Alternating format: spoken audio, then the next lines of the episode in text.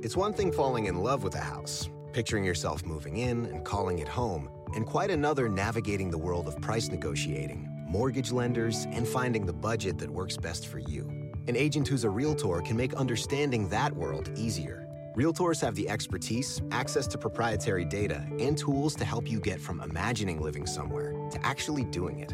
That's the kind of help we can provide. Because that's who we are. Realtors are members of the National Association of Realtors.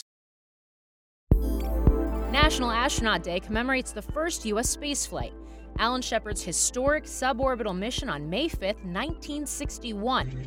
It's a relatively new day of recognition, first celebrated in 2017. So, what better time than now to share the experiences and insights of another decorated astronaut, also famous for a number of firsts? I'm Morgan Brennan, and this is Manifest Space. This is ground control to Major Tom. You've really made the grade. Colonel Chris Hadfield's recording of David Bowie's Space Oddity has racked up more than 51 million views on YouTube. But the Canadian pilot turned astronaut has accomplished many milestones, flying three missions to orbit, helping build two space stations, and commanding the International Space Station. He was the first Canadian to conduct a spacewalk, temporarily going blind in the process. And in retirement, equally prolific. Professor at the University of Waterloo, an advisor to SpaceX and Virgin Galactic, chair of the Open Lunar Foundation, and author of a best selling thriller, The Apollo Murders, for which Hadfield is currently penning a sequel. During my first spacewalk, uh, when I was I was like the lead spacewalker. You know, I'm out there and I've been working on it for years and years. And partway through it, suddenly something horrible got in one eye. And I didn't know what it was, but one eye, you know how when you get something like a bug or some soap or something in your eye, how it's it's kind of your whole life now focuses on that one eyeball because there's so many uh, pain nerves, I guess, in there.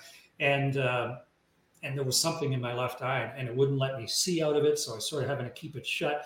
But I, I kept on working because I was outside on a spacewalk. But then the tears don't drain because there's no gravity. Mm-hmm. So the whatever that contamination was got bigger and bigger.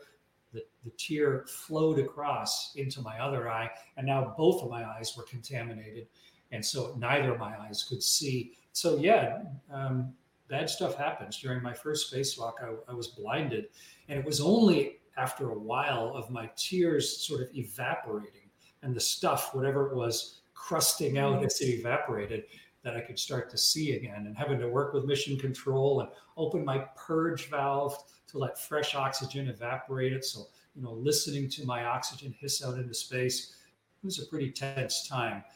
Um, so, dealing with fear is really important. How to not let it cripple you, how to recognize that, hey, every time you close your eyes, you're, you're blinded for a while. You don't die. You know, just recognize the reality of what's going on and don't don't let fear uh, keep you from doing the things that you want to do but at the same time don't let fear become sort of straight jacket uh, immobilizing thing that, um, that that curtails your your imagination as well. Respect it. Learn the skills but uh, but don't let fear dominate your life. I feel like we've started with some of the gnarly stuff about traveling to space but tell me about some of the cool stuff. Uh, on that same spacewalk, uh, if, if you can believe it, Morgan, um, on that same spacewalk, we were on the dark side of the world. You're going around the world uh, 16 times a day. So if you think about it, you get sunrise, sunset, sunrise, sunset, sunrise, sunset. And every 46 minutes, you get one of those. And but that means about half the time you're in the shadow of the earth, mm. in, in the dark. And while you're in the dark, you can see all the cities and everything. It's beautiful. But while I was in the dark uh, during my first spacewalk, we actually went way south. We were south of Australia, south of Tasmania, and incredibly enough, we went through the aurora, through the southern lights while I was ah. outside on a spacewalk. And the, and the, you know, they look nice in the pictures, you know, green, a little bit of red. When you're in them, you're you're flying in a rainbow, and there's not just green and red. Your eye picks out these other gases that are fluorescing, and, and it's just unbelievably gorgeous. You're you know you're surfing on the world's aurora, and for real. Some you know this is happening to you as a human being. It's just overwhelmingly um, vivid, gorgeous, and, and, and memorable. Something I'm glad I have the rest of my life to just to try and think about how magical that was and integrate it into everything else that I do. Mm, I, I'm like getting goosebumps listening to you speak right now, and the fact that, and I know we have a ways to go, but the way the way the economics of spaceflight and human spaceflight are trending, I mean, it is slowly but surely becoming more accessible, more affordable, more mainstream. What do you think it takes to get there for it to become actually commonplace? Well, it's radically dropping in cost right now because of advances in technology and better computers and all the work that and the money that we've put into NASA for the last, you know, 60 years. All of that is coming together now so that some private companies can build rockets that are radically cheaper and safer and simpler than anything in the past. And as soon as you radically make something cheaper, it, it shifts the whole commercial market, right? And and um, and there's a transition period, and and some things will always be too expensive to you know put on an airliner or or or whatever. You'll put them on a barge, and that'll be true of space. Some things will always be impractical to launch from the Earth and go to space, but there's a lot of things that are practical now. Little stuff, little satellites, CubeSats, and and you know GPSs and and doves with Planet Labs, and understanding the whole world and and telecommunications and internet from space. That's all happening right now. And we're sort of just nibbling at the edge now of being able to have uh, space tourism. It's still, you know, expensive and, and we haven't regulated it right yet. Sort of like aviation was in 1920, but it's mm. coming. And, and it'll be interesting to see where it settles out. And we've got to get the right rules in place and, you know, do what makes sense long term. But that's where we are. It's this radical shift of you know where someone like you know Sirisha Bandla, who was born in India, came to the United States to try and succeed. She had a chance to fly in space, and Wally Funk, who probably would have been a NASA astronaut, but you know the the whole male female thing in the early '60s that just wasn't going to happen. But she now has had a chance to fly in space. So to me, that that's a pretty interesting development, also.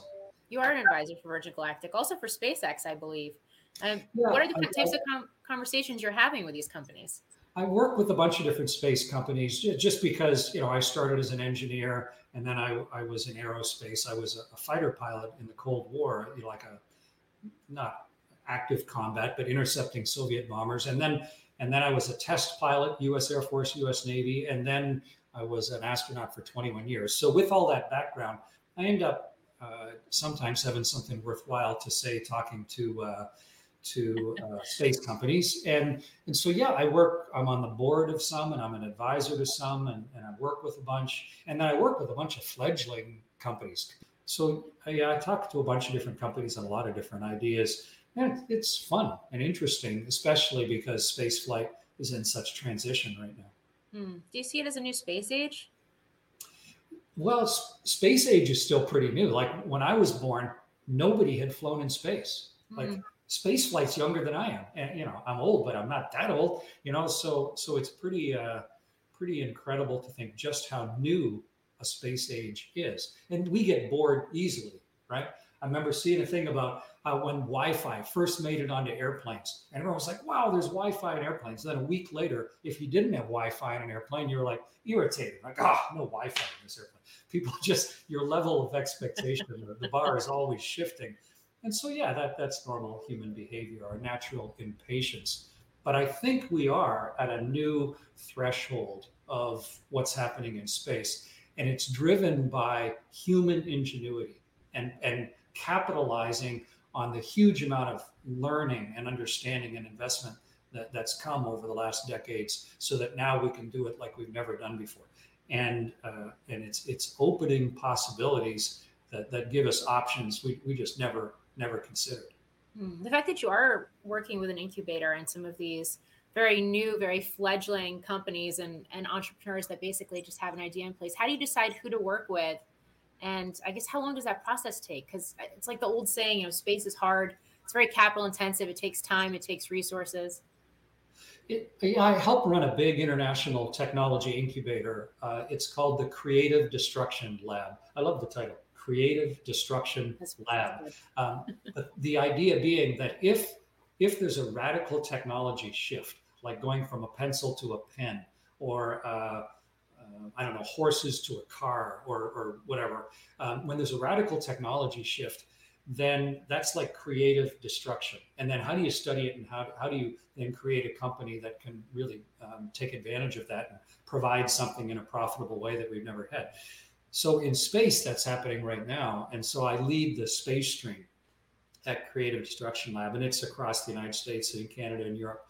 And what we do is we open it to the whole world. Hey, if you got a cool idea, let us know. And and you know, hundreds and hundreds every year apply, thousands over time now, of course. And then we filter through them, and some of them are just crackpot ideas, and some of them are just way too early or some of them, the people are not the type of people that are actually going to be able to turn this into something. But we get a lot every year where you got that sweet spot of a really cool idea and maybe the right time in history for it, and someone who's willing to put a lot of sweat and, and tears into it. And uh, and then just like any tech incubator, we try and give them the you know the engineering technical support, mm. and we give them the, the management and and building a business support, and then we give them the venture capital and, and financing access. And we've had some terrific, you know, unicorn kind of successes. And, and it, it becomes even more and more fun every year because as soon as you keep dropping the cost of launch, then that just opens up more things that, that are possible. And um, you know, it's it's it's not perfect, and th- things don't always work out the way you want but uh, but it, it gets so many people involved. And when you build a lab like that, it brings people together that otherwise wouldn't be talking to each other. You know, mm-hmm. researchers in Paris and Atlanta and Toronto and and all all of us, you know, uh, coagulating the thoughts and, and trying to uh, create something that otherwise would never have happened. You were commander of the ISS. You've you've and actually you've been involved, I believe, in in in the building out or the operating of two different space stations.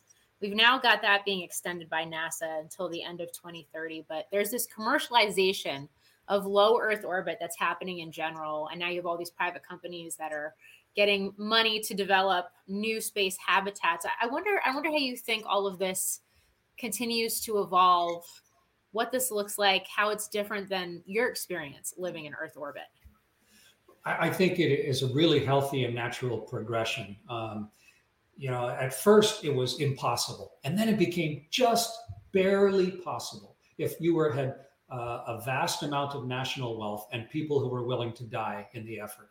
And that was, you know, the original Mercury and Gemini and Soyuz and Apollo crews, and um, and they pushed back the edges of our ignorance, you know, an unbelievable distance. Uh, but that was really the job of, of an exploration scientific agency like NASA.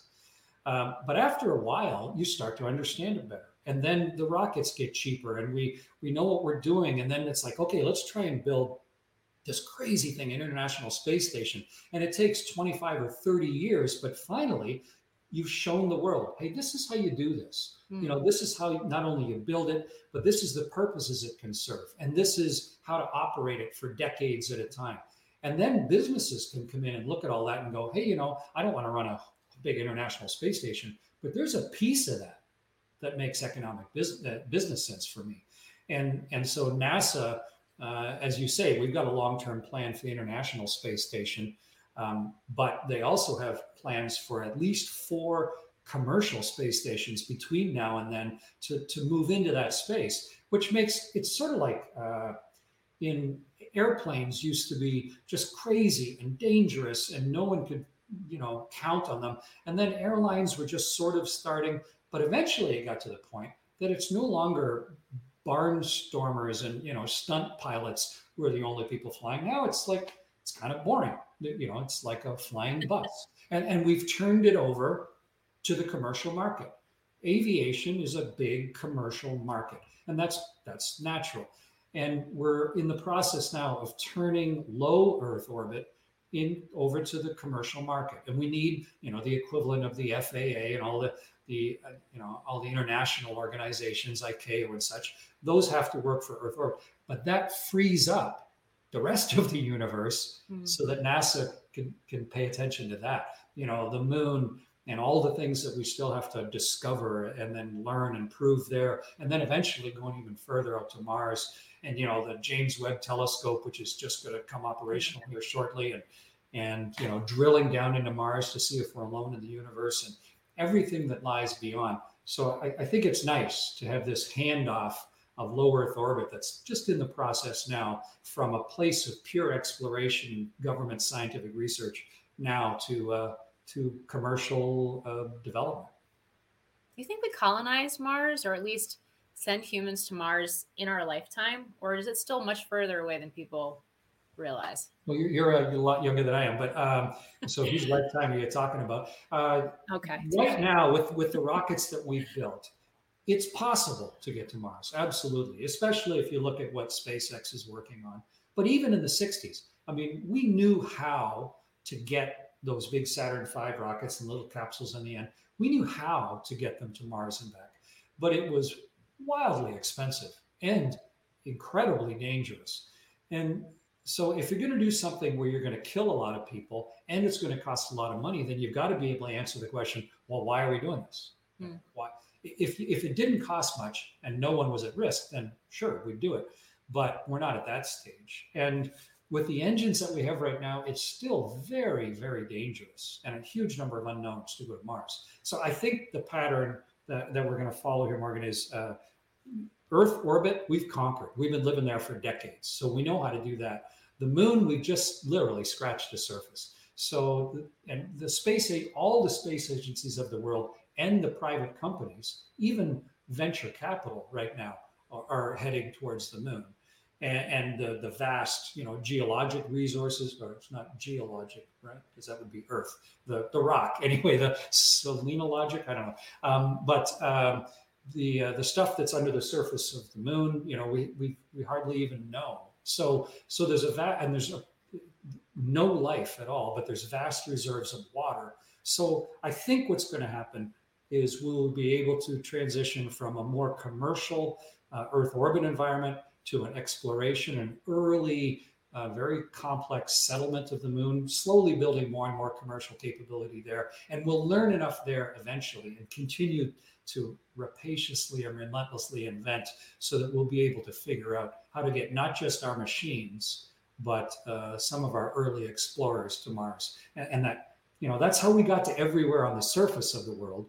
And it's how recently we've started getting to space. You know, that that's not about to suddenly stop um, and the real question is can we make it simple enough and safe enough so that therefore it's cheap enough that it's worth doing? And, you know, that's where we're heading. Hmm. Which, of course, goes back to I want to get into the people piece of this, but first it goes back to the regulation piece because um, when it comes to human spaceflight, commercial human spaceflight is very minimally regulated right now by the FAA, and I suspect that'll change in the next couple of years. To the point you were making earlier, um, but then also like on a global stage, we have a treaty in place that's how many decades old now? Um, are we going to have to see more, I guess, deal making, or I don't even know what the word is, multilateral bargaining um, to be able to make all of this happen? Well, if, if the COVID pandemic teaches us one thing, it's that you know people have sort of a very uh, self-centered outlook, you know, and, and sort of a selfish view on the world. And even if you know the science says this, you can't force an individual necessarily to follow what seems like a good scientific idea. People are just people, and and that's not going to change. And and it it's to our huge advantage uh, overall. Um, you know, I've got my own very strong feelings about pandemics and such, but but I'm also a realist, and and so um, when you look at how are we going to be doing this in space? Yeah, we need, just like, you know, when Henry Ford first released the Model T in like 1908, it was mayhem on the New York City streets. You know, trams and horses and horse crap, and now these cars and no gas stations and no stoplights. And you know, what do you do? And you have to sort of play catch up with the regulation. Until now, it's just sort of transparent. Um, and a car on the road is, you know, is the big disruptor now. And we need to bring that into space flight and who is going to regulate it. And you're right, back in the late 60s, there was a big fear about nuclear weapons being put into space. And that was enough of an inspiration for some of the pretty strong Cold War combatants, the Soviet Union, United States, lots of other countries, to sign uh, an agreement. You know, the, the the, the, international agreement that's at the United Nations that that kind of constrained everybody's behaviors, but it's very vague, and it sure doesn't say, you know, uh, it doesn't properly to a legally defensible way define like like property rights on the moon. If someone discovers something of great value on the moon then how are we going to act when, once we have that piece of knowledge? You know how do we behave? Whose laws do we follow? All of that. And and so the real question is um, how quickly can regulation keep up with technology uh, as it gets commercialized? But then also um, how willing are individual people to work on it and to fight for it and to and to prioritize the short term versus the long term.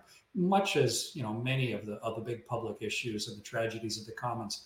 Um, and just on a personal note uh, i'm the chair of the board of the open lunar foundation because we're we're addressing property rights and um, and you know interoperability. Wouldn't it be stupid if we got to the moon and you went over to the neighboring moon landing place and they didn't have any wrenches that fit what you what you needed or your plumbing fixtures or if you tried to plug into their electrical system it didn't match yours you know it just we we can surely do better you know that than maybe some of our legacy problems on earth. And so the open lunar foundation is working really hard on that trying to bring people together especially since now we're in the early days to get as many commonalities and some some common definitions of right and wrong you know as we start to settle places beyond earth. That's really cool. How's that process going?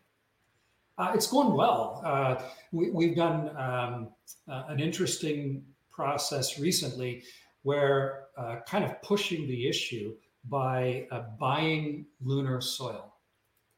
Because if you start getting into purchasing uh, if a company manages to build a rover and it takes a scoop and holds out a scoop of lunar soil and you buy it from them, even if that's largely symbolic, it now forces the regulatory issues to play fast catch up. Like, okay, do I own this piece of the moon or not? And and what am I allowed to do with it? And what are the precedents I'm going to set by by now owning that bit of soil that's still on the moon? And, and so the the whole uh, trust of that it's it's one of the things that that we're working on, but our, motivations couldn't be higher. And we're working with multiple governments around the world and working with the United Nations. But uh, it, you know, like like everything else, it's imperfect and it takes a lot of uh, two steps forward and one step back. But if you don't take those steps, then things are just going to unfold, maybe in a way that you truly regret when, when you look at the, the clarity of hindsight. Mm. Yeah, I mean, it it seems it seems so obvious and so crucial, um, and it's kind of amazing that you're tackling this, and, and in some ways that it hasn't been tackled before. When you do have something like an Artemis program, you know, from NASA and obviously China and so many other countries now looking to go to the moon in a more permanent way. Um, I do. I said I wanted to give the people piece of this, and before we wrap it up, I do, and that is just a little bit about your trajectory and what folks who may be, especially young folks might be aspiring to become astronauts or travel to space one day, what they should keep in mind about that process and whether that process is changing from your from your time going through training. On the professional astronaut side, there is still enormous interest and and we have the then the luxury of choosing some really impressive human beings who then are going to get the responsibility of being those first uh, semi-permanent explorers on, the moon and beyond. And, and, we need that type of, you know, guts and, and willingness to take a risk and, and, and uh, sort of academic and technical capacity, proven capacity. So there's that whole professional astronaut exploration side of things.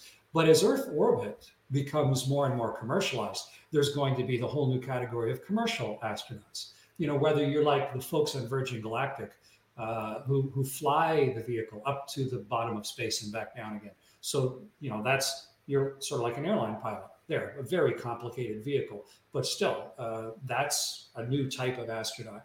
And then there's one of the SpaceX vehicles going up to the space station and back, completely run by a commercial company. And they've got one experienced astronaut on board. His name's Mike Lopez Alegria. He's a classmate of mine out of uh, astronaut class. And uh, so, what type of astronaut is he now? He's he's like a flying. He's another form of commercial astronaut, but going up to the space station, sort of like in the movie 2001. And and so, if you want to be one of those people, you could look at what skill set they have, mm. or there's just the straight experiential side, and that is, I want to go be a tourist in space, and then I just need to make a bunch of money, or I just I don't want to be a pilot in a test pod, but I want to be a researcher living on board a space station, and that is going to be another career choice of how to live and work in space. And eventually, we'll need people once we get some infrastructure built to be the original you know settlers for, for maybe a week or two weeks or a month or six months like like we did in antarctica on the moon. And that's coming soon as well. So all of that's happening right now uh, in amongst all the other noise of, of day-to-day life on the world and, and to me that that's kind of an exciting time to be alive oh yeah chris what a pleasure thank you so much for taking the time today congratulations on the latest book and on all of these other incredible milestones and everything you do for this industry and the people touched by it on a daily basis. Chris Hadfield. That does it for this episode of Manifest Space. Make sure you never miss a launch by searching Manifest Space wherever you get your podcasts and by following the Squawk on the Street podcast. For more on the space race, be sure to watch Squawk on the Street on CNBC. I'm Morgan Brennan.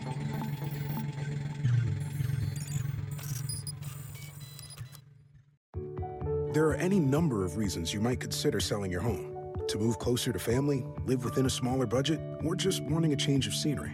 Whatever your reasons, having to figure out all the various housing market trends in your area may not be what you signed up for. That's where an agent who is a realtor comes in.